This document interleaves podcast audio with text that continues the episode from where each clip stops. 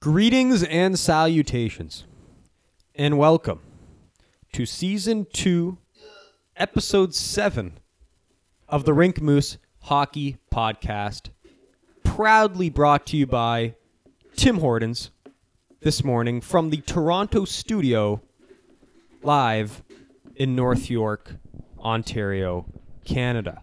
I am one of your hosts, Nick Costu along with the pal to my right, Kyle Nice. Kyle, how are you doing this fine, oddly done Sunday morning? Yeah, you know what? I think uh, I'm doing well. Got a nice coffee in my hand and my nice Yeti mug. And uh, I think we owe the fans and the worldwide Rink Muse, Rink Moose Muse? listeners. It's been a while, hasn't it? It has, yeah. we owe you guys an apology and an explanation. So, last time we got together for an episode was just over a month ago. Inexcusable, I know. Um, but you know what? We got caught up so much in the World Junior drama. And then uh, after that was done, we're like, you know what? There's this top prospects game. We want to go to that. So why not just hold out so that we can add everything into one show? So we're like, okay, yeah, the, I'm sure the, the the gracious Rink Moose viewers won't mind. So here we are. It's a it's a rare uh, setup here today. Instead of doing it with the evening in a beer with a beer in our hands, we have a we've replaced it with a coffee. Yeah. So it's probably going to be a more laid back, chill Sunday morning, rainy ass vibe. um, Rink Moose show today. So uh, we're going to give you a lot of junior content today. Not to lie, most of it was uh, was like draft eligible guy focused, and uh, of course there's been tons going on in the NHL as well. So we'll kind of have a bit of uh, everything at the end. Yeah, I mean we we got things going here at 7:30 in the morning, so maybe not as heated takes today, but definitely informative given the uh, the prospect situation going on. So uh, without further ado, I th- I think we start off uh, chronologically here. It just makes the most sense. I think we Mm. just start with the World Juniors observations, um, general and specific teams, players, you name it. Um, Kyle, what did you make of the World Junior Hockey Championships 2020? I think this was my favorite World Juniors overall for a very long time. Wow. maybe maybe in the last 10 years. Because as you know i was there right from the beginning right from camp. I was invested in all the guys. I followed every little bit of content that tsn could pump out for this this tournament. And you know what every game i watched i was pleasantly surprised. I, I saw guys grow from camp where i was like this team might be in trouble. You know we watched them against finland and i said where's uh where's the offense? Hey guys i didn't watch that that russia game where we got pumped i was at work that was like the only game I really missed, and uh, and so every every game I did watch, this team looked uh, almost without a flaw. So I was uh, I had a great time. I think my the first thing I want to touch on, the first player I want to touch on is Barrett Hayton.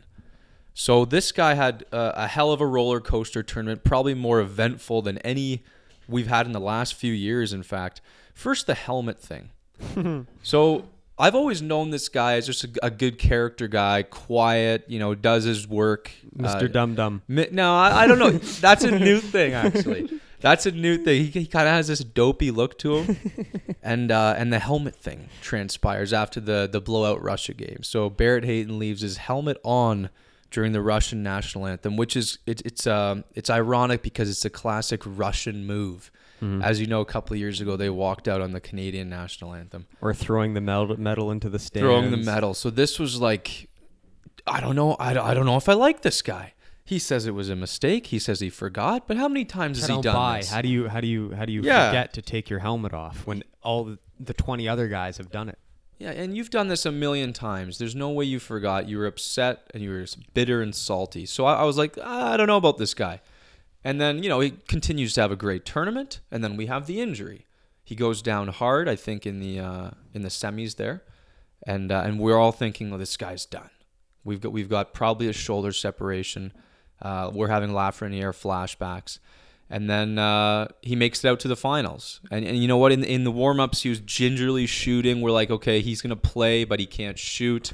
Probably can't battle along the boards. And we saw that a little bit the, the beginning portion of the game, especially in the first. He was hesitant to make contact. He had an amazing game. Unbelievable game. He scored the tying goal, which was a laser shot from the right circle. That was my favorite goal of 2019. Mm-hmm. Of, of I the thought you were entire year say that. 2019. I know it was in 2020, but that got me right out of my seat. I was at Real Sports Yeah. Bar and Grill. The place erupted. I was lifting people in the air. It was it was fantastic. That was my favorite goal. And uh, the fact that he came back, he probably got shot up and all that kind of stuff. He is uh, he was worthy of the C on his jersey, even though earlier in the tournament, I uh, I might have wanted to strip it from him. So, So- I, I got to tip my hat to this guy. So if I may interject briefly, that moment, that shot in your head of him lift lifting his arms, trying Oh. trying to celebrate, but his shoulder hurts so much, you can almost tell it's painful to, or he's using all the strength left in his will to raise his arms to cheer in some manner. Does that where does that image stand in the World Junior pantheon of, of moments? easily top five. If I thought more about it, you might have a conversation for top three. Like Mhm. that that look on his face, Yeah. it would bring back emotion. I I think for the for the years to come. Yeah. And then just knowing because I, you kind of knew you felt that we deserved goals in that Mhm. game, and he finally delivered that tying goal, and then you just at that point you knew, okay, I think we have this. And it was and the was way so the way he special. ripped that shot almost looked like he put all of his will into it. Like he Yeah. put his full body into that shot and Yeah. just wristed it right into the top corner, the perfect spot. yeah. Yeah. No, I I I was more yeah, I mean I was more just shocked. Like I, I thought the Russians had it at three one. Um and then obviously there's the turnaround goal shortly thereafter, which I think is just as important as the Hayton goal, to be honest. Mm. Because if that doesn't happen, then maybe they don't have the same fire. Yeah. I mean, the one image in my mind is when they go down three one, you can see laughs on the ice for the goal against, and you see his reaction, and, and he and he's pissed, he's furious. I'd never seen him like that, Mm. and at that point, I said this game's over. But Wow. the, the quick goal, uh, I th- believe it was McMichael. It was like off a skate yeah, or the something. weird one. Yeah. That that that turned the game in my mind. That was the TSN turning point, and then the power play, of course, with Hayton. So, Mhm. what happened after that, Kyle?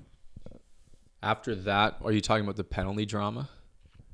Well, there was another goal scored. Oh, right. The uh the Akil. It's oh been a, boy. it's been a while, hasn't it? yeah, well, we'll we'll get into the penalty stuff later, but uh, did this guy ever fucking deserve this? Because he had a couple of really warrior type shifts, some Mm-hmm. some amazing blocks, some c- the kind of blocks where I run out and buy his jersey, like I did Right. for Jonathan Toews in 2014. Um, really, really great kid. He had sheltered minutes all tournament, and he just turns on the Jets, does a little toey, and tucks it in on the backhand while falling. It was, it was a That sight takes to a behold. lot of skill, not a lot of Yeah. time and space there. at at full clip Mhm. too. Like yeah, he was. the goalie's yeah. probably seeing a like a deer in the headlights. That Yeah. must have been terrifying. It was. It was as if everyone had been playing hard that whole third period, and this guy, it was like his first shift of the period. Yeah. And he just happened to have way more energy than everybody else, Mhm. and just uh, full marks to Hunter for getting him out there. Yeah. utilizing him.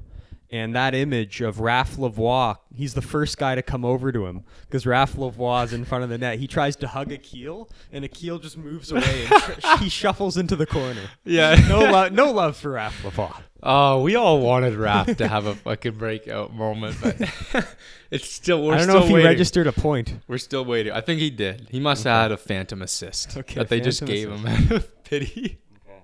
He'll take it. But yeah, Keel man, like no one uh hard scarcely does someone deserve it more than this guy. Really good kid. Uh has he's paid his dues. He's he's he's actually he was 20 at the time. So he he was the probably the oldest player in the tournament. And uh, man, he's he's feeling the love back home. You saw some of those reactions from his uh, his fans and his his friends. So yeah, good for him. It's it's fun seeing him just by himself in November, like just an odd night in November playing in Kingston.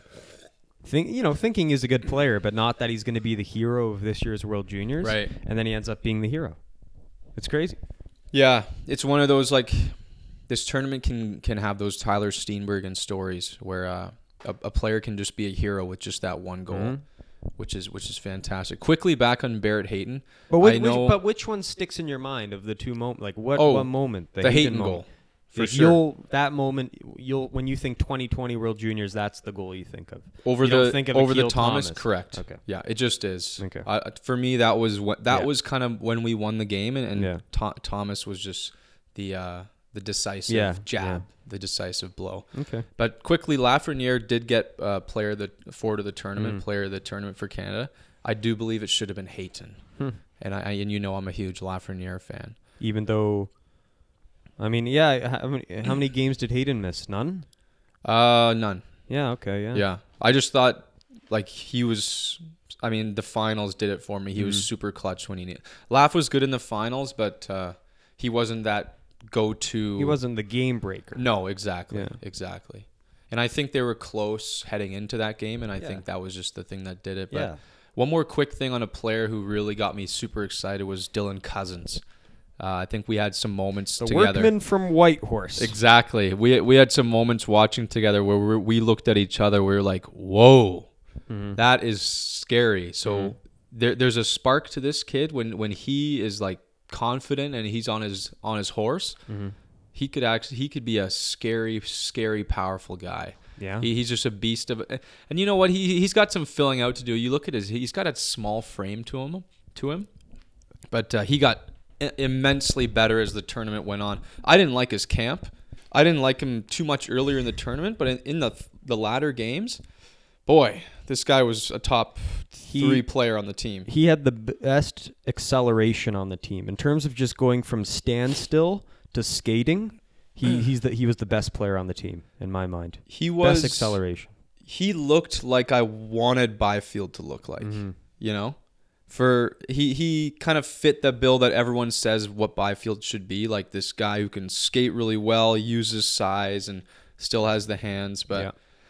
and uh yeah, you, you want to get to Byfield now then actually you know what later we'll get to him I, I got a I plan for him Keep later. going with your pros. yeah so obviously let let's do uh let's do Lafreniere let me ask you this when was the last time we've seen a draft eligible player this dominant in a World Juniors?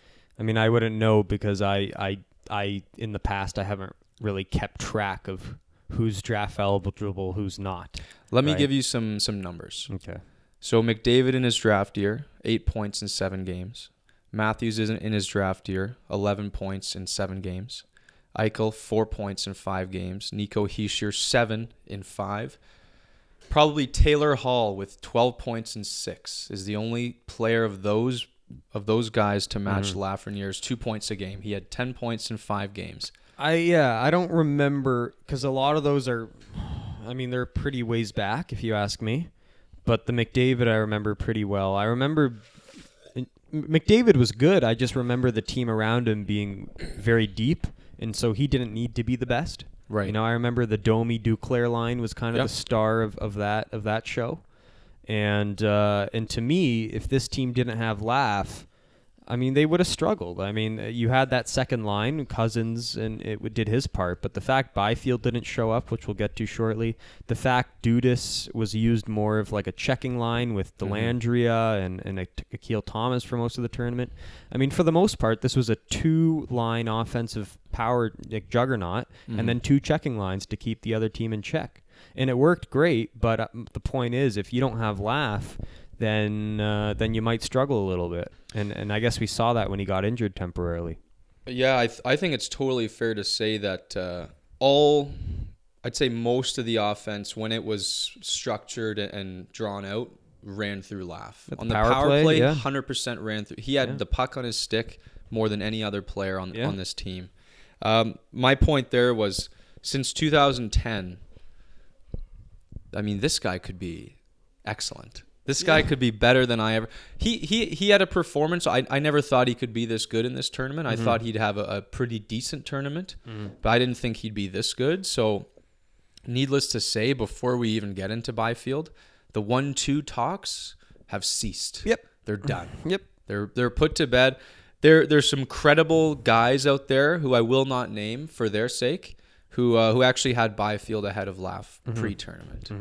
Needless to say, those guys have changed it's their it's, minds a it's bit. now back to the McDavid draft. That's the Yeah. feeling I have. It's who's Yeah. where who's going to get the number one lottery ball, who's going to get the number one pick. That's all that's relevant. Mhm. And then and then the console. It's like it's like Eichel. Eichel was never going to be better than McDavid, but he was a solid consolation prize. yeah, Whereas in this case, whoever's going two is a solid consolation prize, but he's well behind this number one pick, which is the one you want. yes. Um, Drysdale. Drysdale. Drysdale had a, you know what, since he had a, a, a sheltered role, every time he was out there, I thought he looked great. I thought he looked fine. In the semifinals, when uh, Bowen Byram happened to be The sick, flu. the hell is that all about? Yeah, came out of nowhere. kind of weird. But when Drysdale took his spot, Mhm. he was legitimately one of the best defensemen on the team. He must have played 20 minutes that game. And and we've already talked about how rare it is for a draft eligible D to make Team Canada, and he shined in that impact, game. yeah. And I was like, this guy's this guy is is going to be a steal in the top 5 Mhm. Like he showed me so much. His skating is incredible. He's a bit small. You saw him at the top prospects game. He's a slight man. Yeah. I don't know what his height and weight are, but this is a little boy we're talking He is. about. He is. Quinn He's- Hughes. It's He's Quinn not. Hughes. Uh, he's not going to make the NHL next year. I think that's that's safe. That's that's a good. He needs another year to Yeah. grow. You know, uh, but absolute slam dunk for me in in the top five. This guy can't go wrong. I think we've got uh, a guy who skates better than than Byram did in his draft year. Perhaps not quite the top end of uh, of Makar, but uh, he's in that echelon, which is like, how could you not He- want yeah, I mean, I, from what I from what I recall Pierce saying, the clip I showed you is he doesn't have the first stride of of of like a Makar. He doesn't have the shot, but he's got the hockey sense. The hockey Yeah. sense is there. And when I saw him, and we'll get into this later in the show at the top prospects game, he, he doesn't make mistakes. No. It's like he's he's from a young age. He just he's been it's been drilled into him which plays to make, which not to make, and he really doesn't make a stupid play despite the size. I I. I almost wish I get a, have a chance to watch Quinn Hughes play in Vancouver a little more than I do, because I, I feel like just the build is so similar. Yeah. And from what I hear, the play style must be pretty similar. Like Mhm. I don't watch a lot of Quinn, but it seems like a pretty good comparison. I think so. Yeah, I think that'd be that'd be spot on. Right? He, Quinn doesn't rip up the puck. He doesn't like No. I, he doesn't have a shot, but he's always making great plays. He know he's an amazing skater. It sounds like Quinn Hughes. Mm-hmm. Yeah. You want Quinn Hughes? You draft Jamie Drysdale. Yep. And he and he's when he does score, it's because he he's using his brain and his skill to get it to the net, which is, I mean, and he's a right-handed defenseman. Like what what team doesn't want that? Mm-hmm. Yeah, I, I rare. could I could see him in a lot of different places going there. Um, why don't we? Um, actually, why don't we talk about a little bit of negatives if you're? So no more done with the positive Oh, shots. who do you got? Uh, uh, Aidan Dudas, I think, deserves a shutout. yeah. I mean, he he among the preseason games, he was the big standout. Yep. because the skilled guys hadn't quite got their chemistry chemistry together. Mm-hmm. In the final, in the, he was huge. In that first period, he was blocking shots left, right, and center. Yeah. Um, just brought a lot of character. This was a guy Kyle wasn't sure about his role going in. Kyle thought Yeah. he may have been scratched. He may not even make the team. Um, I didn't know. I didn't know the guy. I didn't know who he was alluding to. And then shortly thereafter, I watched the preseason games and I was really impressed. I find out he's an LA Kings fourth round pick, and I got very impressed. Uh, for me, the Kings prospects between him and then Thomas being the the star at the end, that was just such a great thing to see. And then of course, you know, we'll I guess we'll we- we'll have a bit bit of time for the other players in the tournament, like Fagemo, who led the league in scoring, or sorry, led the tournament in scoring. That was pretty impressive. Again, Kings prospect. So, um, yeah, I was very impressed with him. Um, uh, Joel Hofer, good for him to step in. The goaltending was kind of in shambles at first. We didn't know who was going to take the reins. Kyle's guy, Nico Daws, dropped the ball.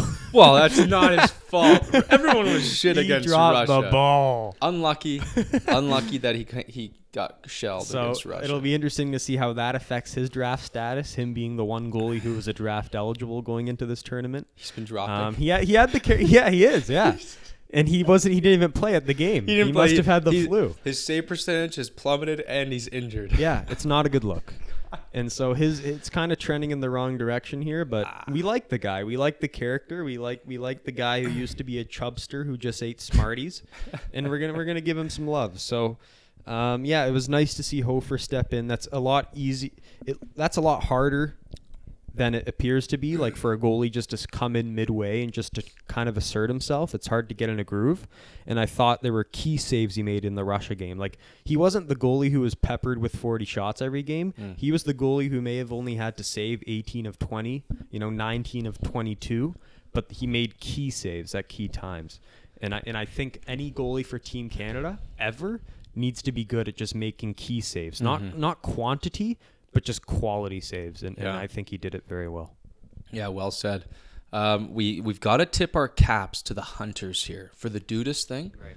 The guy was injured. He didn't even have a tryout, but they knew for a fact he would be a a uh, a role player that could really do his job well. And and boy did he do that. He was like that. He had Gallagher type energy. And uh, and he brought a little bit of skill. He brought a little bit of everything. Him and Thomas, and I get yeah. Tip your hat to the Kings too. Him and Thomas, character through the roof, uh, work ethic, and they brought the Canadian game to this team. Uh, it was great to see, and you need guys like that to win. So if if they end up being roster players for LA, which I think they have got a good chance, and you look at LA's like LA has the best prospect pool likely of, of any NHL team. Well, they they did the rank. All the pros on the Athletic did the ranking over the summer, and at that time they were about fourth. And so Yeah. they're just doing the re-rankings now. I have a Yeah. feeling they're going to be higher. yeah, Definitely top three. Yeah, and then that's arguable. We had some of their guys like Turcotte who didn't have a great tournament. Actually, the Americans were kind of a fucking mess the whole time, Mm-hmm. anyways, mostly because of that whole uh, TikTok drama. I think, but uh, Mm. yeah, what a- what a horrible tournament for Cole Caufield. I, that that was funny. It had the Montreal fans with all uh, all their panties up in a bunch. That was that was hilarious to Yeah. follow, and uh, just disappointing from them. But one more guy we should talk Mhm. about it. And it's a good transition player because we saw him both the top prospects game and the World Juniors. Quinton Byfield. Oh, hold on. You're getting to negatives. Yes. One more positive. You mentioned coaching staff. Yeah. I think this this tournament cements you got to stop the criticism with Mark Hunter. I think he made key coaching m- moves, like just putting on Akil Thomas out of nowhere. That's all him.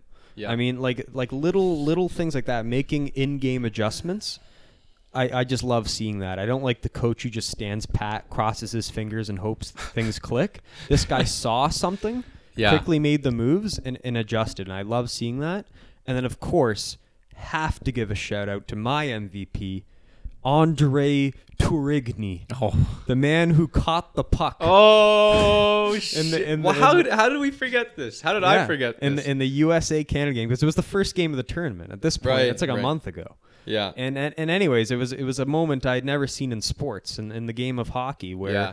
it the, the team the team can I mean what was it? Team Canada flicks the puck out of their zone instead of it going into the stands and being a penalty. The assistant coach reaches out his arm, catches the puck, and shows the referees, "Listen, I have the puck." You can't call a penalty because it's in the bench. It was a beautiful moment. I'd never seen anything like it.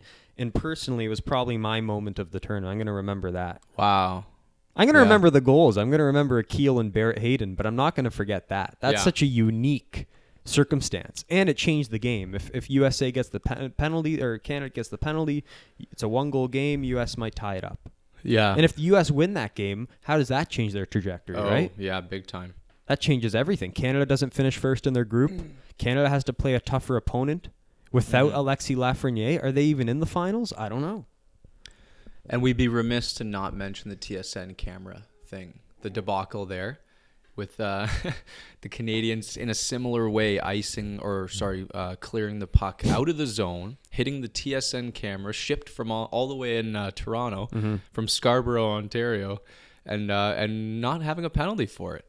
Now they went back in the rule book, and people were up in arms about this. The initial thought was For sure, penalty. obviously a penalty. You can't just the camera's not in play, but there is a little tidbit in the rule book where anything structural attached Mm-hmm. to the glass is actually in play. yeah. So it was it was a crazy moment. The refs made it's still debatable, but I think they made the No, right call yeah. looking at that rule book. You're right. Like And the that being the case, what a fucking crazy circumstance. Like the the dum dums, like Ferraro was like, that should have been a penalty. That's unacceptable. I know. But the, but then Gord Miller's the more eloquent, well-spoken guys were like, well, actually, there's this rule thing in the rule book that has there's a structural adjustment thing, and I was like, oh, there you go. Classic. And, and so Gord got it nail on the head, and apparently the the refs went right by the rule book. So kudos to them.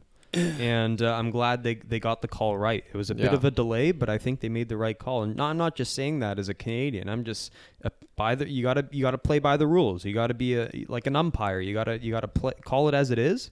And in that case, I think the refs did a good job. yeah. Any more positives for you for the I think I'm done. Okay. On to negatives. The fun part. On to negatives. yeah. I don't have too many negatives. First thing I want to just quickly glance over the refereeing was a little bit of a fucking mess for Mm. this for this tournament, especially in the finals. Don't want to get too much into And that. and the worst part of it, any penalty that was called, you had to listen to that Oh, duck music from the cartoons. so I love that music. Oh, that was awful. so not only do you have so many penalties, but you have to listen to that shite every fucking I love time. those checks. They their sense of humor is fantastic. They're all drunk and, and Yeah. dancing to the penalty. Oh, it's so good. and as a player, you must be just infuriated. Ray, having to Ray hear was that. infuriated. Yeah, Ray was. Ray was infuriated. like, "Oh God, I hate that song." yeah, it was good. It was good. Oh, okay. Let's. Why don't we talk about Quinton Byfield? Yes. I thought he was great at the World Junior Camp. Uh, but slowly but surely, as the game started to speed up, it got too fast for his little brain.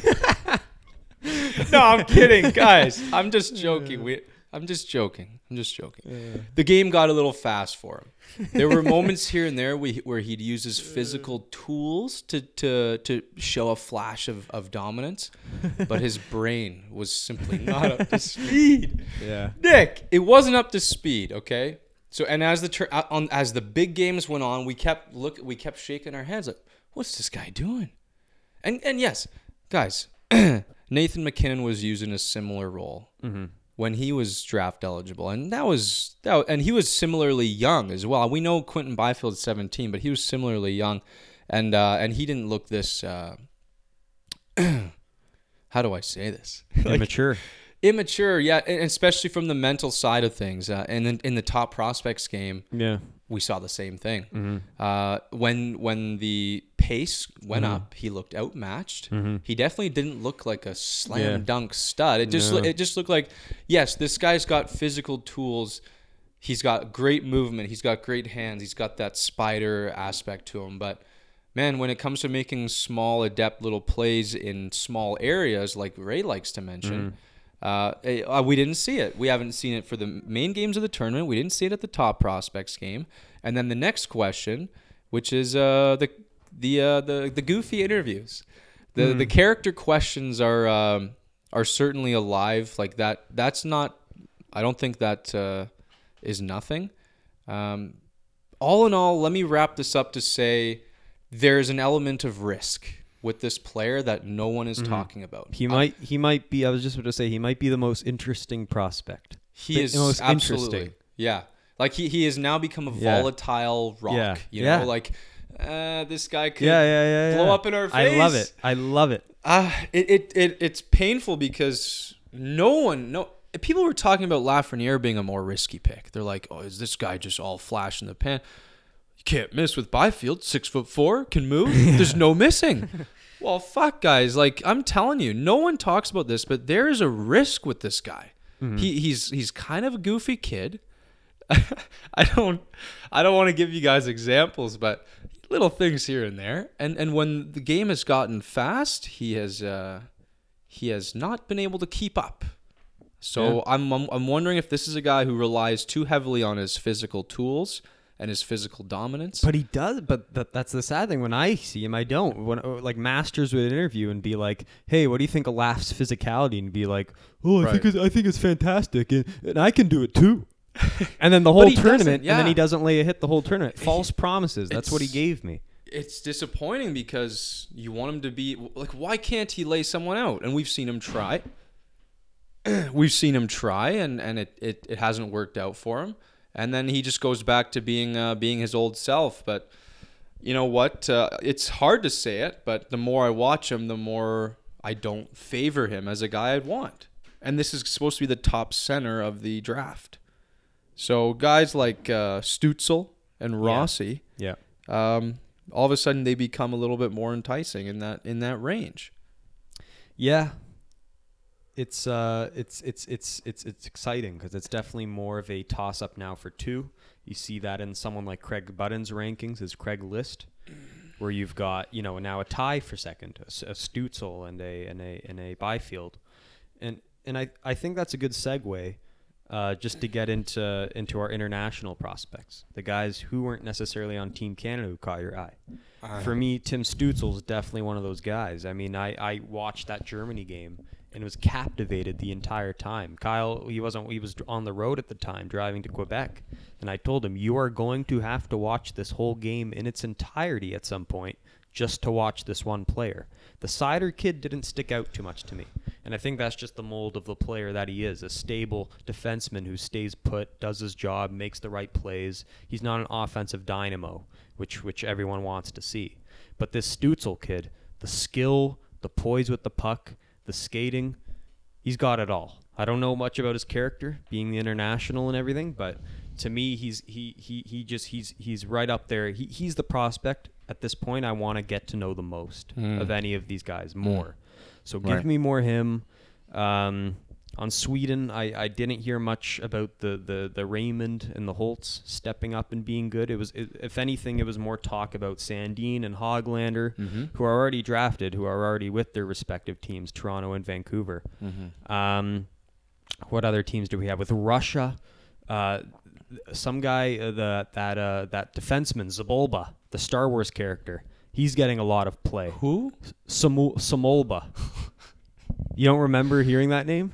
I maybe Zabolba. Like every time they, every time they Oh. pass it back to D, Yeah. Gordon Miller would just be like Zabolba. And Oh, I think I he's, remember he's that, a yeah. he's a Philly prospect. He's getting a lot of play right there in Yeah. the scouting community. Um, Denisenko, he's getting a lot of play. Marchenko, he's getting a lot of play. All these Romanov. Romanov had a great tournament, and Habs fans are licking their chops right now. yeah Um, so Ru- there was a lot of love there in Russia for their players. Askarov was a big downer. Uh, that We forgot I- about I think that, he- eh? yeah, him and Byfield have got to be the big downers there. Oh, yeah, Um, yeah. Askarov looked like he was just twitching the entire time. Mm-hmm. He, he, it was just a weird, weird, weird style that I didn't see from the Hlinka Gretzky. I remember being so impressed then. Um, now I just watch it and watched him, and I, I was I was really taken back by just how disappointed I was. So hopefully he can get his game back in check. Um, and then other than that, uh, I think that's about everybody. Yeah, yeah. Askarov looked a little scared out of his wits there. And then of course, uh, I guess for f- was it fin- F- Fagemo's fin- finish? Yeah. Um, so yeah, Fagemo led the league and uh, led the tournament in scoring. So that was great to see him and uh, uh, he, he had a lot of chemi- or was he on Sweden? Um, I think he was on Finland. Finland. Okay, Yeah, yeah, he was yeah. on. Yeah. Okay. Yeah, he was on Finland. Yeah. Yeah, Yeah. so I- he- I can't can't quite remember, but I think Finland. I because I remember him having like chemistry with Sandin. I thought yeah. Hmm. he may have no, he may have been on Sweden. I think that's why Canada never saw him. Right. Right. I So- know there was a good scorer on Finland. I just Kupari. forget who it was. Yeah. Kupari got injured early it. in the tournament. That was the one LA Kings downside was that he got injured in the pre-tournament games, never got to play.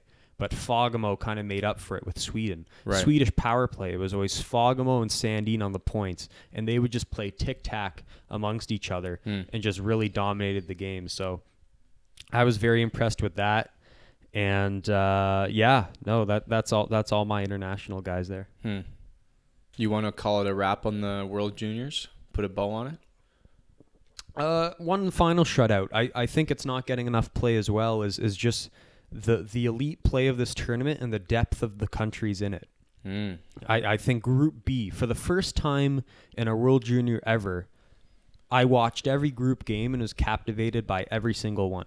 Really? Just Group B. Yeah. Group A was a little more of a lopsided affair, but the Group B games with Germany having Seider and and and the in the new in in in uh, Stützle and and and the Czechs having the home crowd behind them who were jumping and dancing the whole time and the crazy coach who who would go nuts. Like I love that passion.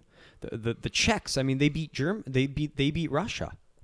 And Yeah. Russia won the silver medal. I mean, Right. the parity of the tournament now with these smaller countries developing these players, it's it's extremely fun to watch. Mm. And and the fact that Group B was such a toss up the whole way, Canada could have finished last or first up until the final game. Like that was amazing.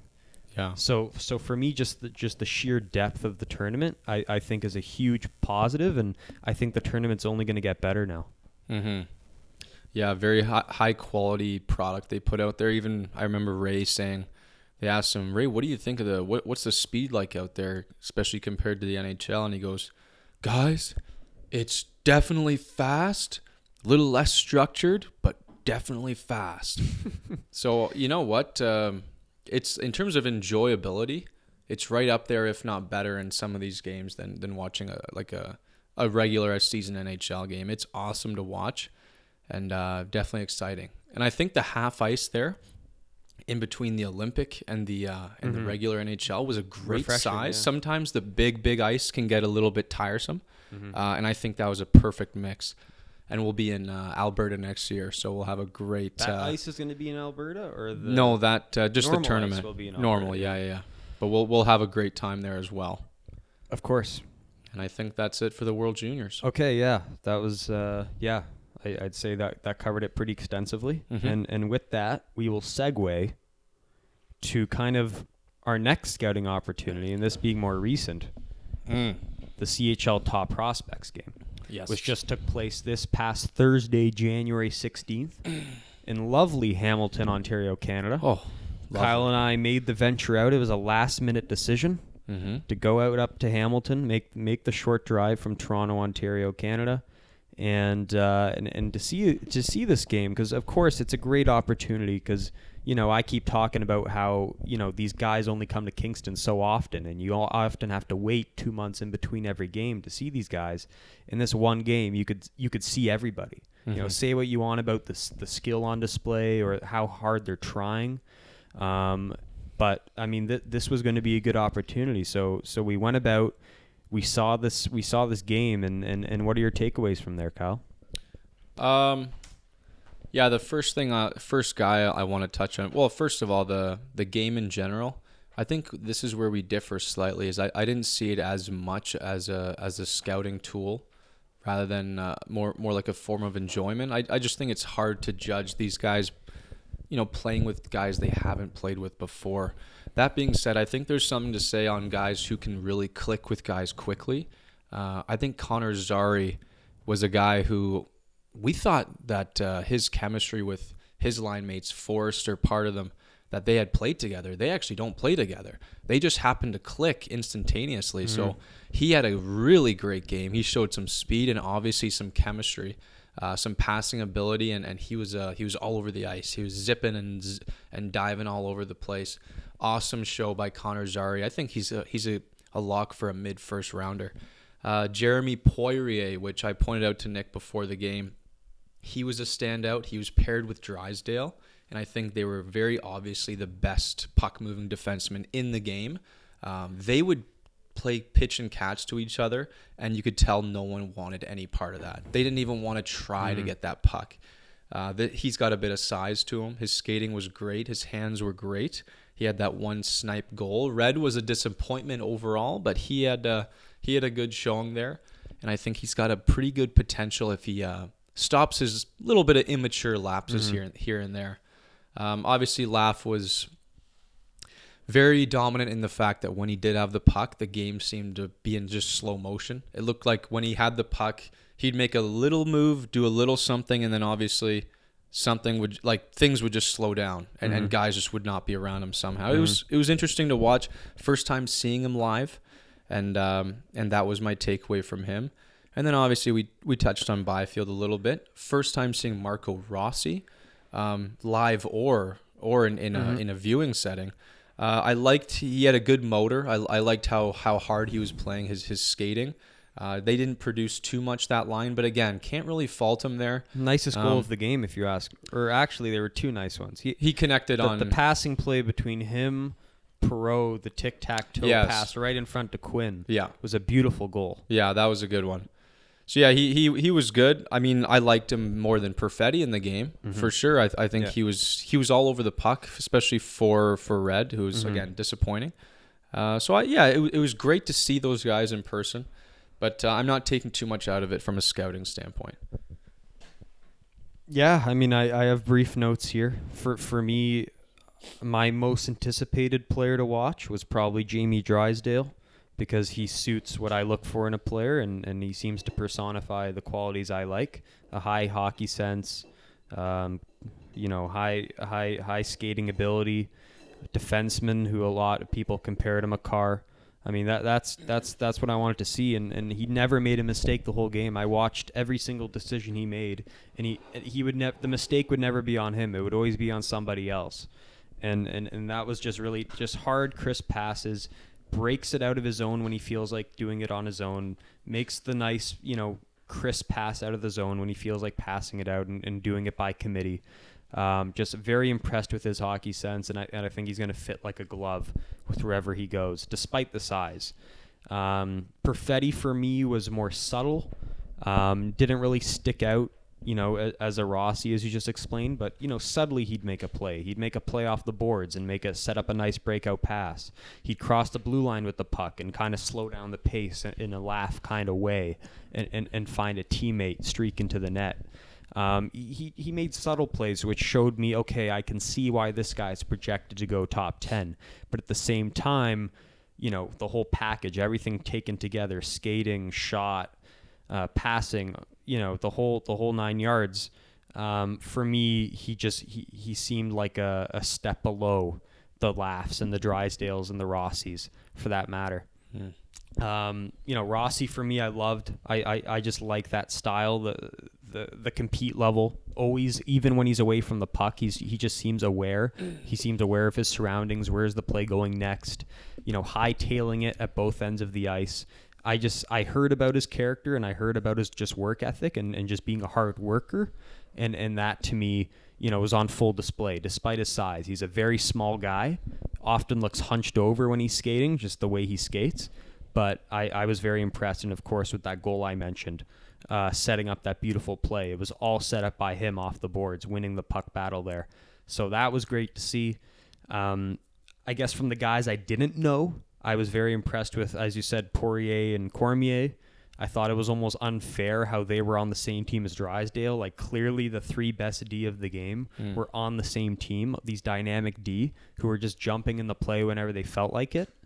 I was just super impressed because I, I I didn't know these guys, never heard of them, and now I'm interested in just going on mocks and seeing where they're headed. You know, if I have a team in the 20s picking, do I have a shot of getting them? You know, Mhm. that that just that interests me. Like, can I like? It, it's just fun seeing those guys you didn't know going into this game, and I'm glad I saw them. And then of course, Kaiden Guhle, who scored the goal for Team White, their first goal from the point. It was a Perfetti to Guhle setup. Um, this guy was a guy who I watched at the Hlinka Gretzky. He was my second standout defenseman next to Drysdale. Uh, Gord Miller basically called him a six-five defenseman who skates like the wind. When I heard like that, I was already invested.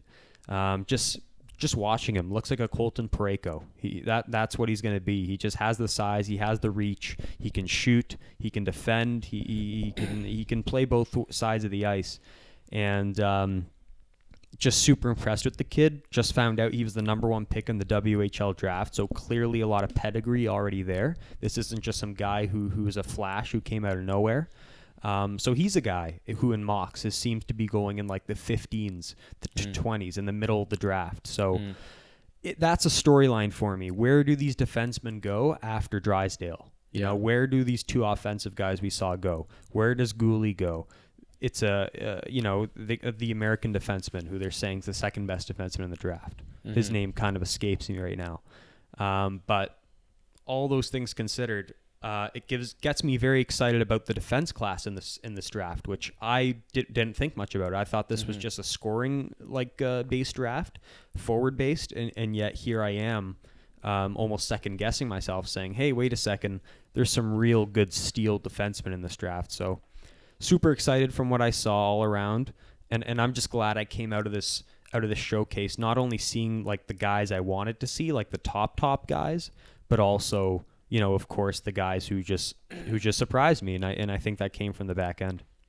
Yeah, it's interesting how they structured the rosters because we talked about Poirier and Drysdale being the number one unit on red.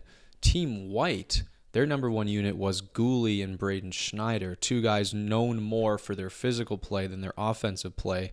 Um, and they ended up, you know, having the upper hand at the end of the day. Because, well, and, you know, we saw some big hits out there the game the game had some uh, has some, had some physicality for sure. But uh, I think all in all, good takeaway there is those guys can play. Don't be scared off by you know maybe Kaiden Guhle doesn't have the best statistics. Uh, this guy is going to translate extremely well, um, and and that was great to see. We also saw some uh, some big names walking around. We saw Chris mm-hmm. Pronger walk right by. Within the first minute, Chris Pronger yeah. walked right by Kyle. Yeah. It was amazing. Absolutely. Then we saw some general managers, Pierre Dorion. We followed him on the sidewalk. Wearing a backpack a and chir- chirping his fellow execs. it was funny because you saw Marc Bergevin or who we thought was Marc Bergevin walk onto like a team bus. Yeah. That's great. That's what you expect to see. And then you see Pierre Dorion with a fucking Swiss gear backpack yeah. entering the subway. Down, entering the subway with his buddies. It was so contrasted. It was hilarious. Yeah. Like big franchised organization in Montreal and then puny little Ottawa just yeah. trying to get by. it was so funny it, to see. Yeah, it was it was just a cool atmosphere of like cuz like there's no security. Like mm-hmm. they are they are one and amongst you. Yes. Like we we just be walking and and and John Chayka would just be standing there talking right. to some to some rando, like to some, some family members, and I'd just be like, "Whoa!" Like there's nothing right now between me and John Chayka, mm-hmm. a NHL GM. So so just just seeing how intimate this atmosphere was and seeing all all the scouts there, you know, and all the GMs there, you know, all the guys wearing team jackets and stuff out of nowhere. St. Louis, Arizona, just every like Arizona, the Arizona scouts were at the same bar we were at after the game. Right. Like, yeah. It's just a it's just a small little town, this this Hamilton, and you got all these guys coming from all over the the, the, the hockey the, world, the continent. Yeah. And and and here they are in this in this little arena enjoying the same game we were. So very very cool, very tight knit atmosphere. Mm-hmm. I know Ontario won't host one again, but I definitely go to one again. Yeah. If, if it's close and if it's convenient. Yeah. And yeah, we had our jerseys on. We had the Jonathan Drouin mm-hmm. Montreal and the Drew Doughty LA Kings. Mm-hmm. So we uh, we were aptly prepared. Yeah. Uh, Good stuff. Hoping to get on camera, but it didn't happen. We don't. Well, we don't know. We didn't watch not. the broadcast, yeah, right? Yeah, so you're right. until I watch the broadcast, which I have every intent of doing, mm. um, yeah, no, no idea whether that came to fruition. So, um, with that said, we're gonna move into our final uh, prospect-based segment here. Mm. Kyle's been really excited to get this out, so we're gonna try something new here. This is gonna be his first attempt at a mock draft. This is mock 1.0 mm. for at least half the Rink Moose family. Me yep. myself, not really prepared at the moment. I, I, have some, I have some live, you know, games I'll be going to. I, Cole Perfetti will be visiting the Kingston Frontenacs this coming Friday, so I'll be looking forward to going out to that game. Of course, the 67s will be back in town because that's a big rivalry with Kingston. Um, and and and and I, I just feel I want to see a little more of these international guys, these mm-hmm. Stützles, uh, and these Swedish kids. So I'm gonna wait a little bit, but I'm gonna hand the mic over to Kyle, and he's gonna give you a Rink Moose first mock draft 1.0. Nice intro. I'm gonna go do a top 15 here, and uh, yeah, there's some of these guys I don't know as much about. As with any probably pros um, any scout. You kind of fill in the blanks based on what you've heard and based on where other people have these rankings. Obviously like this isn't my job so i'm not going to go and watch you know 15 tape games of rossi. Sorry. Uh, but i have a life. Yeah. Uh, you know what? Here's what i'll do. I know we've got we, we're doing other stuff after this. I'll, I'll quickly um, go 1 to 15 maybe give uh, a tiny word on why they're there, and then go from there. And if you want to jump in at any point, feel free. this is all you. Feel free. All right, le- number one, future Montreal Canadian, Alexis Lafreniere. No, no ex- explanation really needed. Cemented his spot at the World Juniors. It's clear cut. There's no one that's gonna chase him. Uh, if he went 0.5 point per game the rest of the fucking year, he'd still go number one.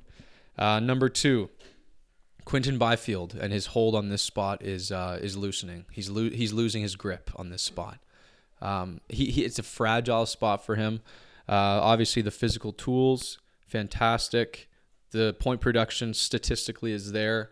It's just when we've seen him play live or on TV, um, there's there's a little bit to be desired. So Byfield at number two, uh, number three, a, ju- a riser for me, Drysdale. Um, I mean, this to me, this three spot, it's a point where if you are a team at number three and you need a defenseman, you happen to have a team need for a defenseman, have no problem jumping on Drysdale. I know there's other big forwards there, and you usually say it in a draft, take the best player, but he's good enough where if you need a defenseman, you can take him here. Uh, he's in the echelon of of a Byram Quinn Hughes type of player. Skating is off the charts uh, smarts, all that kind of thing. When he stepped into the game in the semifinals for Canada, he was dominant. He looked like one of the better players. Very, very impressed. I want to see him with a little bit more size over the coming years, build a little bit of strength, and he'll be NHL ready and he'll make an impact quickly. Number four, Lucas Raymond. Again, losing his spot a little bit. It's a soft hold. Before the year started, a lot of people would have had Raymond at number two. He was that um, highly thought of.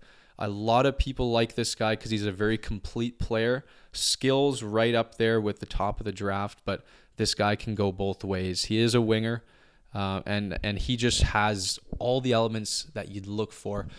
The one thing about this guy, statistically, not too great so far, but he's not getting used a lot. So with the amount of time that he is being used, his time on ice is like 10 minutes a game. Uh, he's actually doing really, really well with what he's getting in a men's league, the SHL. So he's doing all right there. I'd like to see a bit more out of him. If not, I can see him slipping. Number five, Tim Stützle, another riser uh, throughout the year.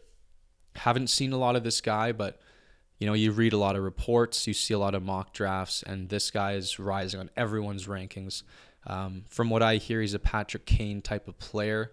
Uh, skills off the charts um, just that dynamic quality. Again, I'd like to get you a little, I'd like to get a bit more viewing on him before I give you too much more. But uh, a center slash winger, uh, if he can solidify himself as that center guy, um, you could see him all the way up at number three. Uh, everyone likes a center. So Stützle at five for me. Number six, uh, Marco Rossi. Again, a guy I would not have had this high earlier but the statistics don't lie. He is on a great Ottawa uh, 67s team, but uh, the numbers he's putting up is unprecedented. Um, and if you get a guy who can put up those stats and have the work ethic that he does, um, hard to miss on this guy. Really, really great prospect. I like him a lot. Um, if man, I wish he was a at least an inch taller. I just want him to be one more inch. Uh, Marco Rossi, number seven, Cole Perfetti. Um, little bit he's cooled off a little bit. He's one of those guys i would have had higher earlier on. Obviously um, surging after Hlinka Gretzky. Uh, good statistics not as much of a goal scorer as he was last year but he's showing he's got a really good smarts for the game showing different aspects to us. He's been more of a playmaker this year which is interesting. Didn't see that coming. And then uh, i saw him at the camp. Wasn't overly impressed with him at the camp. He looked like a young man. He's got some work to do but uh, from all we've seen, the skill is there, the potential is there. Uh, this guy could be a game breaker down the road. Uh, I think he just needs a bit more seasoning, but he's got that uh, dynamic quality that uh, that teams will really enjoy. Again, center slash winger. I think he translates more of a winger in the NHL. If he was a, a bona fide center, he might be higher on the list. Anton Lundell at number eight a very complete center. If you want a guy who's going to be a pure two-way centerman, very safe pick, um, less of a less of a dynamic skill quality to him, but uh, like I said, um, in, in the Bergeron type of player where you're not going to put up 80 points, but you'll get 65 and you'll be really responsible in your own end. Everyone wants a guy like this. So if you're in need of a, a center and you want a guy who can just be a really safe pick for you, you don't want to miss, you're under fire from your GM, don't fuck this up. You can't miss with Lundell. And now they're one of those awesome Finnish players. Number nine, Alex Holtz, the second half of the Swedish duo. Um, what I love about Holtz is he's a weapon. He is a weapon in the fact that he's a, a pure sniper. This guy's a goal scorer. He will be in the NHL. Uh, that's fantastic and all, but he's a little bit one dimensional in the fact that um, he doesn't do too much else. He's a fair passer, not a great passer. Uh, he's a little bit, uh, he might be one of the best scorers in the draft, purely. If that's what you're looking for, great. You've got yourself a scoring winger. But I like my guys a little bit more well rounded. Uh, number 10, Dylan Holloway.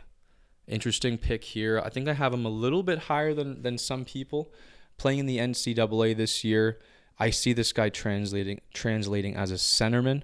Uh, he's going to be a workhorse, probably going to be on your second line down the road. Uh, and he's got a great character. He has an old school, old timey game to him. Uh, he he get he likes to get his nose dirty. He grinds, but at the same time he has that skill. So this is a guy who's going to go down and block shots for you, and then he's going to turn around and um, and be on your power play as well. Uh, again, not at the top end of dynamic skill, but uh, a guy similar to Lundell that you definitely just want on your team for you know a lot of the intangibles that you look for. Uh, number 11, Connor Zary. This guy's a riser for me. Um, he's just he's he's proved in every international tournament that I've watched him at that he can be one of the big boys. He's never been in that top 10 conversation. Uh, I have him at 11, and he's just continued to be one of those spark plugs, Brendan Gallagher types with with skill, uh, really great motor, and um, you just like this guy. He, he's he's a great player, and uh, he's going to impress you. He's also got a really great point per game clip in the WHL for a long time, he was actually leading the WHL in scoring. Uh, Noel Gunler at number 12, international guy. Um, this guy is like a poor man's, little bit poor man's Alexander Holtz, absolute sniper. He's got a top three, maybe top four shot in this draft. Um, a lot of people have him a lot lower because he's got, let's not hide from this, he's got character issues from everything I hear. Um, this is one of those guys. He's like a Ryan Merkley, where wow. his skill would put him in the top ten, but he's got a little bit of an attitude problem. Uh, and you know what? Uh, he, he's one of those guys you want to be you want to be leery of. Be careful with this guy. Um, but at the same time, they said that about uh, Kaliyev, and he's looking great with right. uh, with, with his play so far. So I like Gunler. Wait, so if I may interject, what what what what's he play? What position he play? What leagues he in? What what nationality is he? I don't know. He's uh, Swedish SHL. Uh, I think he's a winger, and I think he's got fairly good stats for his usage. He, him, Holtz, and Raymond are the three guys that are in the men's league SHL mm. this year. So very impressive okay. there, and uh, and he's got a wicked shot. Okay, I'm excited. Um, number three, yeah, you like that whole I love character it. thing. I'm gonna be all over this guy now. Yeah. So uh, number thirteen, Jeremy Poirier. Um, we saw him at the top prospects game. He's he's he's always been making noise as, as that offensive defenseman. Got some size to him too. Again, the the one thing that's keeping him from being such a great top tier prospect is sometimes he's got little I like to say French Canadian immature qualities to him. Love it. and uh, and that just means sometimes he likes to you know do everything himself, l- rush the puck up mm. the ice, try to deke three guys. You see it a lot in Jonathan Drouin back mm. in his earlier days. Uh, he's got a little bit of that. If you iron out those issues, really great skater, really great puck mover. He has a shot to him, as we saw at the prospects game. This guy could be um, under the radar kind of guy. Uh, number 14, huge dropper. This guy was like number two on Craigslist Whoa. early in the year. Hendrix Lapierre. Uh, all the way down wow, to 14 yeah. now. A lot of guys have him fucking out of the first round, if you can believe that. The bad thing about this guy is that he doesn't have a lot of goals. His stats aren't great. His point per game is not great. Uh, he has a concussion right now. He's been injured. So all those things mounting up, it doesn't look good for him. But if you look at the positives, he's incredibly smart. If you remember what he did at the Hlinka, he was actually him and Perfetti were like the best players on the team. I don't think that was Yeah. a mistake that that happened. It wasn't bad luck or good luck. This guy's a crazy good player. He's he's like he's like a Nick Backstrom. He's a pure playmaker, extremely smart. Um, I just hope things can get on the right track for him injury wise, uh, and I think he's got some new teammates now too. So um, if he gets those stats up, he'll probably be a first rounder. But right now, it's it's tough. I think talent wise, he's number 14. Craig still has him as number nine. So Craig's a believer in this guy. Um, number 15, I had to include him, Yaroslav Askarov Nice. just because uh, he deserves a mention. Um, best, quote unquote, best goalie prospect since Carey Price. It's hard to evaluate goalies, but I mean, this guy's got a track record and a history to suggest that he deserves the title. Um, we saw him a little bit shaky at the World Juniors, but how many draft eligible goalies play at this tournament? It's very rare. Good on him for even playing in, you know, his lion's share of the games. And uh, if if a team is is that desperate for a goalie, um, you know, it, it would be hard for me to say take him in in the in this range, but you know, we we saw it with Spencer Knight last year, and this guy is apparently better than Spencer Knight, better goalie prospect. So if you do have that need, you you can take him here, and that'll round out the top fifteen. It's exciting. I mean, just hearing this list is exciting. I mean, the top ten looks like a top ten. I've been, I, have just seen if if I've happened to look at any mock, um, but hearing guys like, you know, Gunler, and and and and Zary rising all of a sudden, and and Poirier, who I just saw, that excites me. The fact that Mm. once you get into the teens, there's names I'm invested in. And I can't say that about a draft ever. Uh, from top to bottom, I mean, the fact you didn't even mention Guhle, I mean, uh, it's it's it's it's very impressive, and and I'm super, super like I can't even contain my excitement for this draft. I know. And we have four or five months to go. Like I don't know what I'm gonna do with my life. This is ridiculous. We're gonna have to get absolutely tossed for the uh, Oh, the lottery. Huge. The it's lottery. Gonna, it's gonna be huge. I cannot wait. Like I'm gonna have to. I'm gonna have to commute all the way back here to watch that with you. I know. because that's not something you can watch on two different streams where one's ahead of the other. Like it's the most time sensitive event ever. And I like how they've I like how the NHL has turned it into a full feature length like project. Like Mm. Yeah. you have to now watch half an hour. Yep. And then you have to watch the numbers Yep, go. You got to and it's watch watch the lawyer carry the briefcase. Yeah. He's the one man in the world who knows who got the one pick. I always try to read based on his facial expression what it is. with the security surrounding Yeah. him and little It's smirks. amazing. Oh, It's amazing. Kudos to How the, uh, GM celebrates. You know, and, and they don't right. does he They're- do a fist pump? Does he shake the other guy's hand? I mean, wh- what's what happens here? You wish you saw more of that, eh? Like wh- when you realize you're in the top three, the guys are just like, mm-hmm. But this one's big in particular, so I, I just know. I just feel like they're gonna sell you real hard whoever wins. So yeah, Um, yeah, super exciting stuff, and and I think that caps our coverage here uh, of the draft for this episode. This, Yeah. this episode was going to be very draft heavy, of course, with the juniors and the top prospects. And uh, yeah, we we hope we were informative. And uh, without further ado, we're going to move on to our uh, shotgun segment of the week. shotgun. Um, what the hell's been going on in the National Hockey League? What this podcast is all about. Right. So, um, without further ado, I mean, I'm just going to throw out some names there. And as per usual, I'm just going to get your quick thoughts, Kyle, My thoughts. um, on each of these. mm-hmm. So, um, just pulling up the list here. Okay.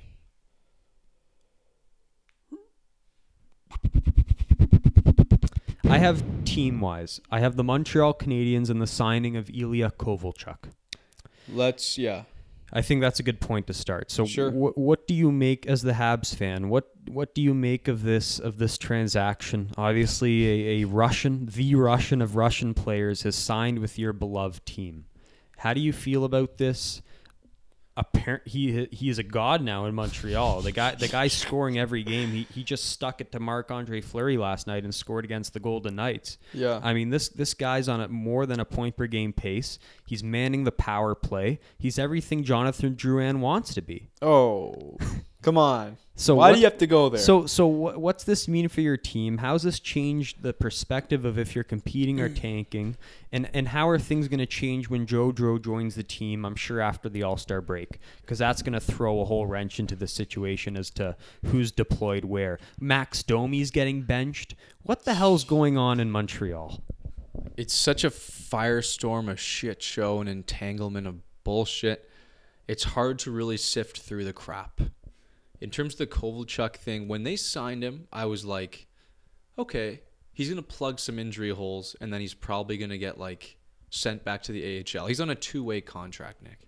So this guy, and the famous words of Marc Bergevin, and kudos to this guy. The famous words, he has to play well. This is his last chance. and I'm like, oh shit. And Ilya Kovalchuk took those words, tucked him into his pocket, and has played incredibly well, a resurgence of sorts. In LA, he was a mess, from what I can tell. Um, I didn't watch much of his games there, but from what I could hear, this guy can't skate. Couldn't skate, yeah. This guy can't do anything. He, he's not the player he used to be. Washed up, washed up, washed up. And what a guy! He could have just scuttled his way back to the KHL and lived out the rest of his days. But instead, he wanted to make his final mark on the NHL. He came to Montreal, a historic city, and he has been nothing but lights out. And even the games I watched him, he actually looks good. The guy can skate. He can actually he can skate. He's he made a crazy pass the other day. Uh, he's he's scoring just as well as as I can remember. The shot's still Um, there. The, the, the game winning goal there. against Ottawa. It's, it's Oh. vintage Kovalchuk. Vintage. crazy, crazy stuff. Uh, That it's been awesome to watch. As a Montreal fan, I have been torn in so many different directions.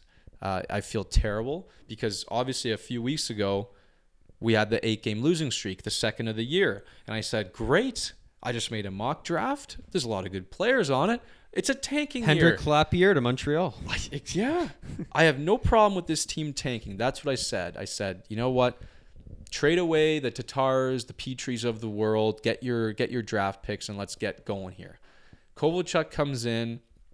In the last few games, we've had wins. All of a sudden, you look at the standings; they're not too far out. We're getting Jonathan Drouin back. Brendan Gallagher's coming back. Price is looking like Price. And all of a sudden, literally just in the last few days, I'm looking at myself in the mirror and I'm saying, holy shit. Let's get back on the horse. So now I'm giving up my lottery dreams. For now, I'm giving up my lottery dreams and I'm saying, let's go win these games. Let's go win these games now. I think uh, I think they can do it. Jonathan Drouin was having a great season before they before he um, he got injured. Uh, so he'll be back sometime around after the All Star break. They have a chance. They have a chance, and that's super exciting. I'm getting little vibes of the Ottawa Senators Hamburglar year. I don't think it's quite that vibe, but um, my biggest fear, Nick, is they come and they finished in like just outside of a playoff That's spot. exactly. It's exactly what's going to happen. You don't know that. I mean, you've played more games than any team in the NHL. You're at 50 games played, and the reality is you're you're you're six points back of that clunk: Carolina, Philly, Colombo, and the Leafs. That's that's a big clunk that's occupying that final spot. You're six point. You're six seven points out at this point, and I I just look at your team, you know, top to bottom. I mean, with the injuries, it hasn't helped, but you're going to need Gallagher back. You're going to need Drouin back. You're going to need Kovalchuk to keep producing at his pace. You're going to need all these things to go right. Whereas I don't say that about that other clunk of teams. With that other clunk of teams, they just got to play like the teams they are. Whereas with Montreal, to me, just too much has to go right here. And hell, even Buffalo's ahead of Montreal at the moment. I mean, they got a long way to go. And, uh, it's sad because they're going to be right in that clunk. You named it. They're going to be right in that section of teams that doesn't make it, but they're not tanking. They're not with the Ottawas and the Detroits and the LAs and the New Jerseys. It's a horrible place. It's horrible. It's horrible. It's the And- worst worst place to be. And and to speed things up, the trade deadline's mid to late February. Decisions will have to be made before the trade deadline. Are we going for this or are we Yeah. not? Yep. And, And and, um, and all all likelihood, Marc Bergevin is going to be in the middle, just like we are, and saying, "I don't want to trade futures, and I Mm. don't want to trade guys who are helping me right now. So we're going to stand pat." Which is like, fuck, boys. Mm. So it's tough. Like right now, I'm in win mode because they've shown me a spark. I thought the spark was out, but Mm-hmm. it's still there, and I can't just uh, give up now.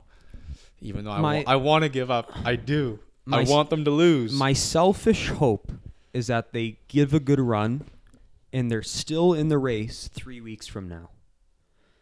I will be at the Bell Center in three weeks from now. oh, you want it to be a Sat- meaningful game. Saturday night game, Leafs Habs. That could be a huge standing when I when I looked at that game five months ago when we booked the trip, I told myself this could be a big game in mid February. Leafs Habs. I looked at the standings at the time; they were neck and neck the whole way. And over the past month, things have been in shambles. So I, I'm hoping that that game it, it's a big deal for both teams. That's like a must-win for Montreal because that's definitely a team you're chasing. And uh, I, I just hope to God they can stay in it up until then. So that's my selfish hope, and and I think w- with that we'll segue to the Leafs, we should. which is another subject in itself. I mean, to me, this team had a great stretch when we weren't recording this podcast. They they won something like eight of nine. Sheldon Keefe was a god.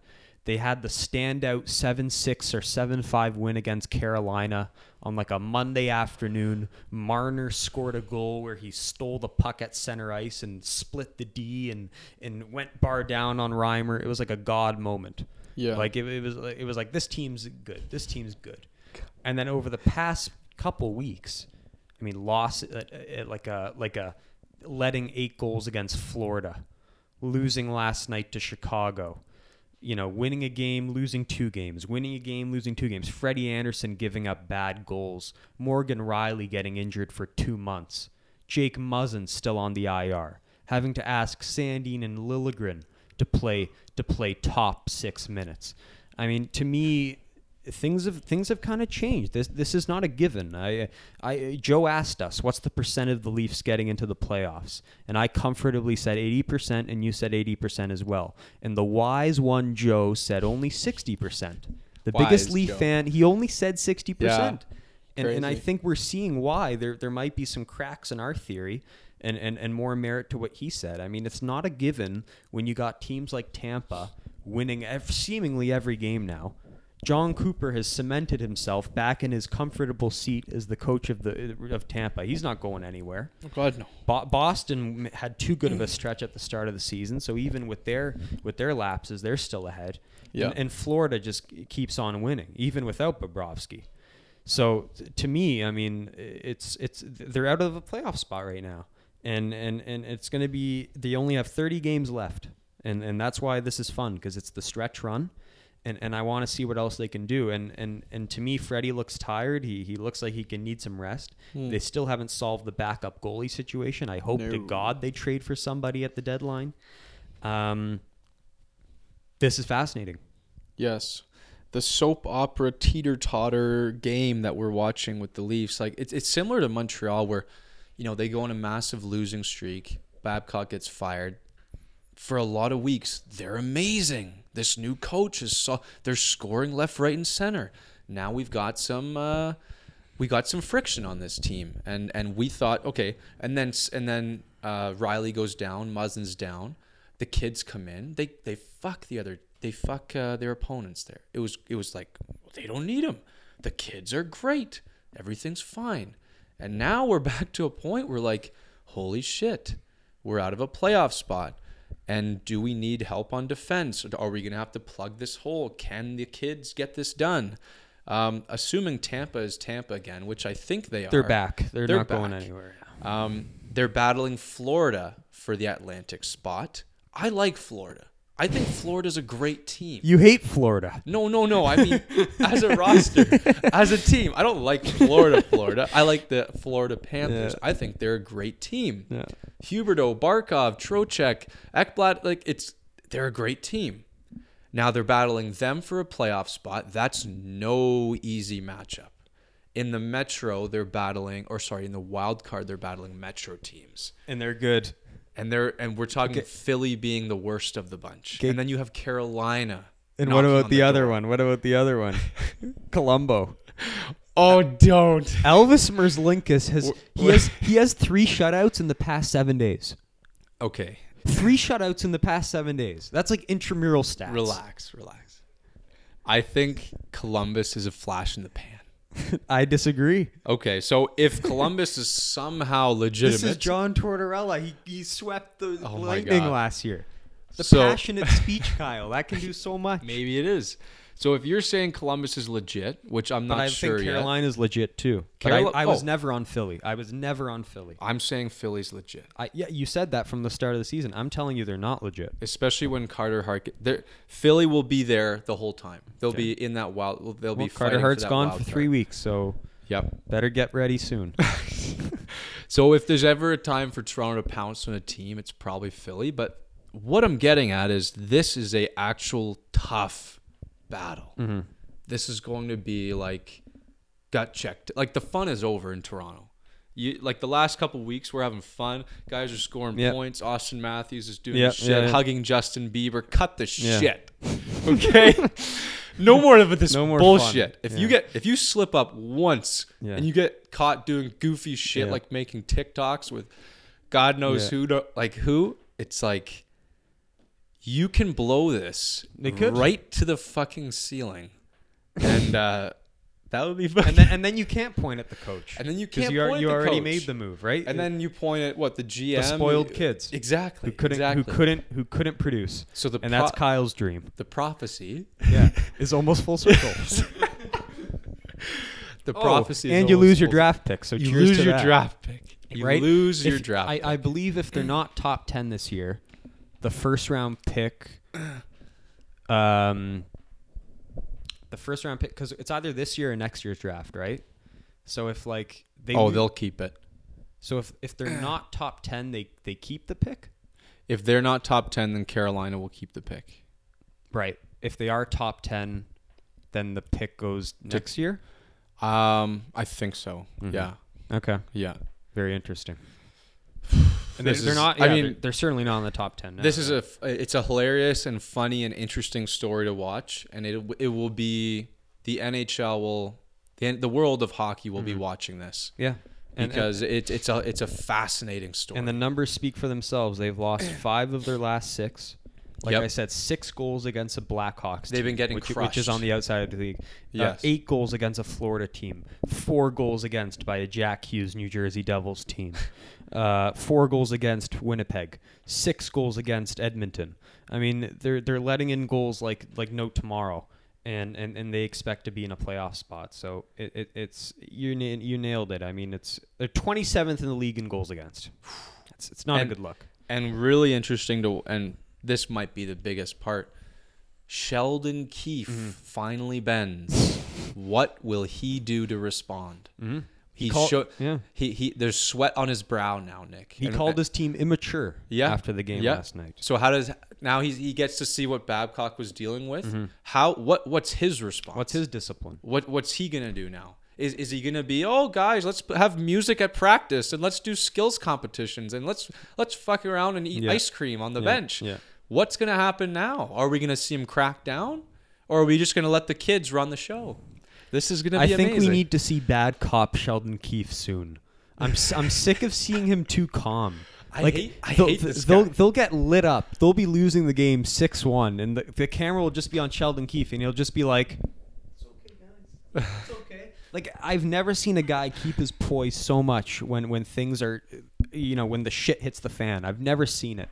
Yeah. So I, I need to see more bad cop Sheldon Keefe, and I think that's that's when it's going to have to take to to steer these kids in the right direction. So agreed. we'll see. I stand by my prediction. Six, you know, I, 80? I said eighty. Well, I can't change it, I know. so I got to stick with it. But but I still I still think that like I still can't imagine a world where they don't get in. It's just mind boggling to see that. and I, I I couldn't either, but But it's foreseeable. But now- because Florida's Florida, right? And Florida's Tampa's Florida. Tampa, and Boston's Boston. Yeah. Like I didn't see Wow, yeah, I didn't see this coming. but great- it's it's, amazing how quickly things change, right? In a, in a few games, Montreal is now quote unquote back in the race. In a few games, Toronto is Is out of in huge spot. trouble. Yeah, it's great. Huge it's great trouble. news. It's awesome. So the this is going to be a fantastic finish. Fantastic, thirty games. Yep. Um, so yeah, we'll see what happens. Um, moving on, we're gonna get into some uh, personnel here. Uh, firings. Ah, all your- love your firings. specialty. yeah. Uh, the last one, of course, being a specialty of mine, a day I've been waiting a long time for. So, Not that we're, long. We're gonna st- we're gonna start with uh, chronological. We're gonna go Peter Laviolette, Who is that? fired from the Nashville Predators. Um, this one, I guess it kind of surprised me because he was one of the most longest tenured coaches. He was there for a long time. He's he's had a great coaching career. He had those great years with Philly, and this this GM in Nashville, David Poile, he never fires guys. He seldomly fires guys. Apparently, there's only been like three coaches that have worked for him in like his in like his 20 years in the business. Some crazy stat like that.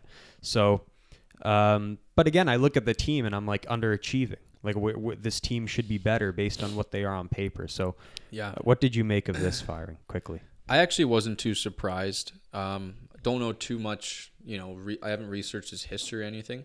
But uh, you know what? Nashville is one of those teams I thought they would be a really good team this year. They finally got like imagine Poile going out doing the Duchene deal, signing him, and going, okay, I got what I needed. I, I finally got a great centerman to fill in my roster. The defense is still great. Rinne is still Rinne. Not then- really. The goalie's been the, that's been the Well- issue here. I think by the, by the, what I've been reading. Yeah, which which is a little bit surprising, but Old goalie. What is he like? 37 now? Like- yeah, all in all, I wasn't surprised because every time I looked at the standings, I was. Mhm, I was like, this is They're a bottom right. 10 team. It, it just it has never made sense, and just with the talent they have, I th- I thought the writing was on the wall, and it finally happened, and and we'll see what happens now. But yeah, Laviolette, I I know he's got a, a, a long history, but uh, this was due. I This was just due. I, I dislike Nashville. Ah, Like I, I, I dislike the team.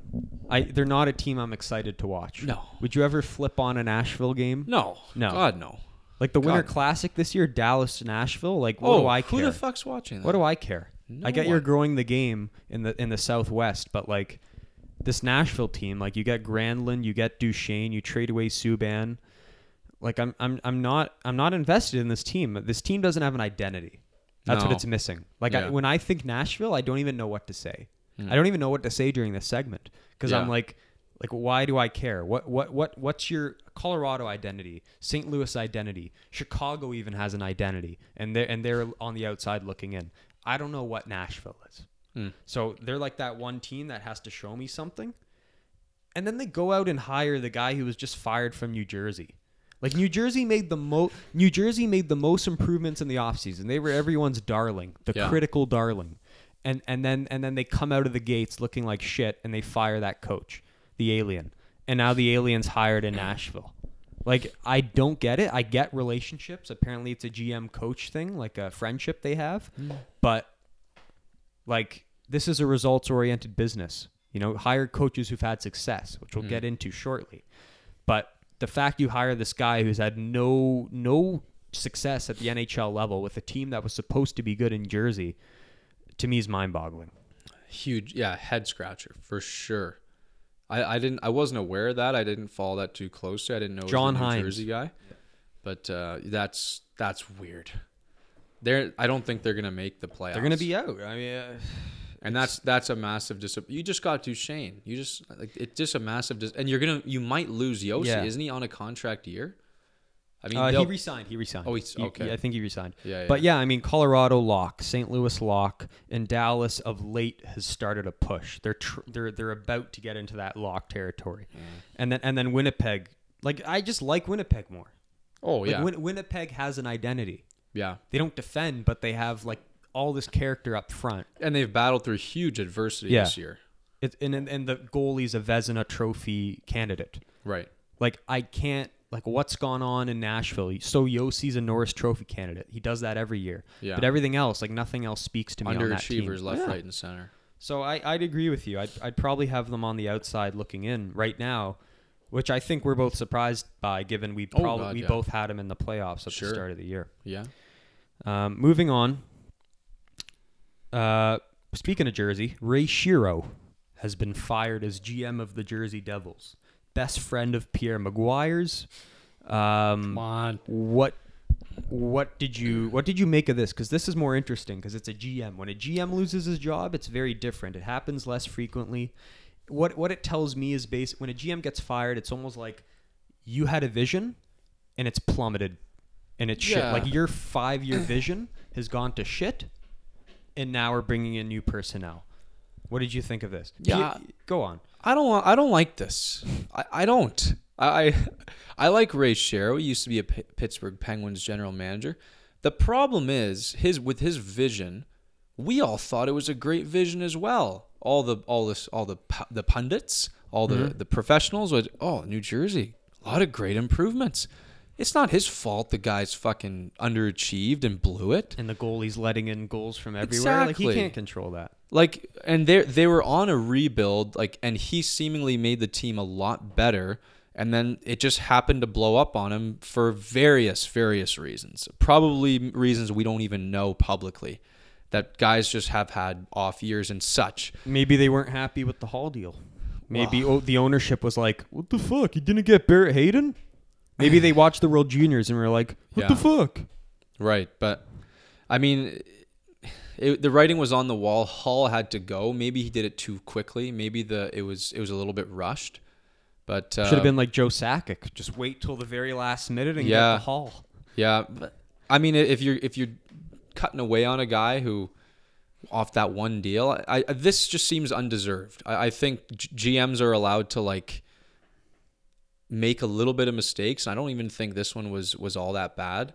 So I think maybe they just looked at his long term future vision and said, "Hey, we're not into this. Maybe they want more of a rebuild. Maybe they want to mm-hmm. keep going backwards. And he wanted to go forwards. But hey, I, I think I've liked his drafting. They've got Ty Smith there. Obviously, they won the lottery. That's great. They've got a, a decent amount of kids coming up, and maybe they just want to keep going with that. So hey, fuck. I, I'm sure Ray Shero will get another job sometime. Uh, I just don't like this firing. And yeah, you share the view of Pierre. Pierre basically said, "Whoever is inheriting this job, whoever is going to be at this at this desk, which I don't think they formally announced yet, but whoever inherits this job is the luckiest man in the world." He called them. I don't know Because you're inheriting a situation which is a hell of a lot better than the situation Shero inherited, you know, four or five years ago. When he inherited this team, like this team was a fiasco, right? Lou Lamoriello had traded away all their draft picks. He had traded away all their top players or all their prospects to compete when they had that window. You know, the, the before he went to the Leafs, and then he just went Right. over to the Leafs. But when when Shero was there, he had to build it back up. And he, Mm. did, he did a pretty good job. He didn't trade away his picks. He drafted well. He had the first rounders, the Hischier and the, and, and the Hugheses. He he had the late picks like the Ty Smiths. Mm-hmm. Um, say what you want about the Subban deal, but you know, I mean, who could have predicted? yeah, who could have predicted The that? fall off. The fall off, the Lindsey Vonn fall off, the curse of Lindsey Vonn. Oh God. I mean, you, you don't know what's going to happen. So I think he did a like if you look at his resume, like it's a decent job. W We read the take of the Hall trade when it broke live on our show. We we weren't all that tough on him. Yeah. You know, with all the conditional picks and stuff, like Mm-hmm. Yeah, it, it's shitty. Like whoever's coming in there, like I, I kind of agree with Pierre. Like your situation's not all that bad. Like the the Halls and the Hischiers are only going or the Hughes and the Hischiers are only going to get better, and I'm sure you have a top pick this year. You know, so shame, sad story, and uh, we'll see what's next in in the career of, of Ray Shero's, and and the in the in the long term success of the New Jersey Devils.